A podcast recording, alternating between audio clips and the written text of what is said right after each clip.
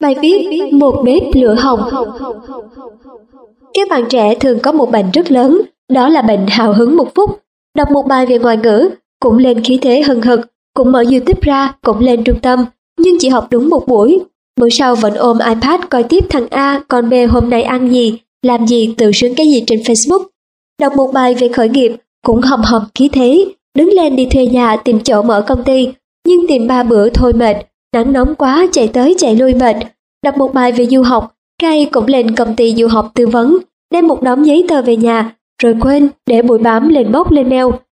Đọc một bài về thể dục thể thao, Kay cũng đi mua cái máy chạy bộ, mua cái tạ về đẩy lên đẩy xuống đúng hai lần, rồi hết mọi thứ. Nguyễn Y Vân, Vũ Như Cẩn. Các bạn họ hàng với hai anh Vân Nguyễn và Cẩn Vũ này tìm cách unfriend nó. Nguyên nhân là do cái ý chí không nằm sâu trong tâm khảm của bạn, nên bị giật dây thì có chút khí thế, nhưng sức y lớn hơn. Nhà càng khá giả học vẫn càng tốt, tuổi càng cao thì sức y này sẽ càng lớn. Nên vượt khó thì dễ hơn vượt sướng gấp nhiều lần.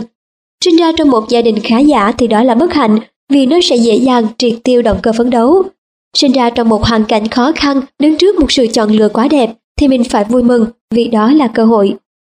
Giữa việc tập thể dục thể thao với ngồi coi ca sĩ diễn viên cởi áo trên mạng, người ta dễ chọn cái thứ hai, nên nhiều người nghiện ma túy bỏ thuốc lá kêu từ bỏ phần lớn là không bỏ được.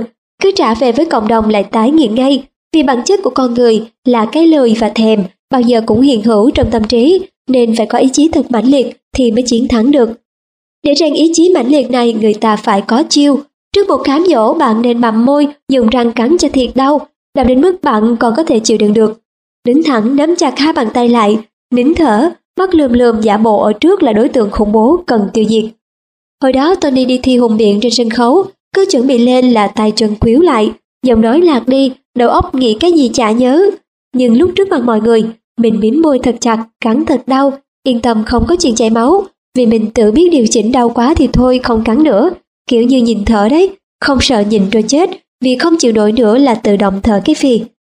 Lúc mình nắm chặt tay và mím môi như vậy, hệ thần kinh sẽ được kích hoạt, máu dồn về não nhiều giúp mình sáng suốt và tràn đầy ý chí. Bạn cứ thử, có thể sẽ kinh còng lên tận ngọn cây chứ không phải chơi. Đây là bí quyết của vận động viên người Triều Tiên mỗi khi thi đấu thể thao. Liều doping này tự nhiên giúp họ đạt thành tích rất cao. Các bạn thử áp dụng khi mình cần quyết tâm một cái gì đó nhé. Tay nắm chặt sẽ giúp tay bạn mạnh mẽ hơn. Môi miếm chặt sẽ giúp đôi môi hồng hơn, đỏ tự nhiên rất đẹp. Bạn gái sau khi miếm môi, mình thè lưỡi liếm một cái cho nó bóng như son, khỏi tốn thời gian trang điểm. Mình vô cái nhà, dù biệt thự đẹp đẽ cách mấy, thấy bếp nút lạnh lẽo, bạn có ớn không? Bạn dù có tài giỏi xinh đẹp cách mấy, mà không có lửa nhiệt tình thì cũng như cái biệt thự hoang vắng kia. Bạn có thấy những ngôi nhà tranh, những ngôi nhà dù nhỏ bé nhưng vẫn ấm cúng vì có một bếp lửa hồng. Mình có một cuộc đời thôi, đừng có trò tàn bếp lạnh, dù ngoài kia lạnh lẽo, lòng người quyết tâm thì vẫn rực lửa. Ngoài phố mùa đông, đôi môi em là đốm lửa hồng. Quý vị và các bạn đang nghe quyển sách trên đường băng của tác giả Tony Buổi Sáng. Vì xã hội.com thực hiện được quyển sách này là nhờ sự tài trợ của nhà hảo tâm Trương Văn Dương. Nhà hảo tâm Trương Văn Dương mượn lời tác giả Tony Buổi Sáng để nhắn gửi đến các bạn thông điệp rằng khi còn trẻ, hãy ra ngoài nhiều hơn ở nhà. Hãy nhờ vô sinh người khác bóc hết lột sạch khả năng của mình. Chỉ sợ bất tài nộp hồ sơ xin việc mà chả ai thèm cho, chả ai thèm bóc lột. Khi đã được bóc và lọt hết, dù sau này đi đâu, làm gì, bạn đều cực kỳ thành công. Vì năng lực được trui rèn trong quá trình làm cho người khác. Sự chăm chỉ, tính kỷ luật, quen tay quen chân, quen ngáp quen lười, cũng từ công việc mà ra. Mọi ông chủ vĩ đại đều đã từng là những người làm công ở vị trí thấp nhất. Họ đều rẽ trái trong khi mọi người rẽ phải. Họ có những quyết định không theo đám đông, không cam chịu sống một cuộc đời tầm thường nhạt nhòa rồi chết. Đời ai cũng chỉ sống có một lần.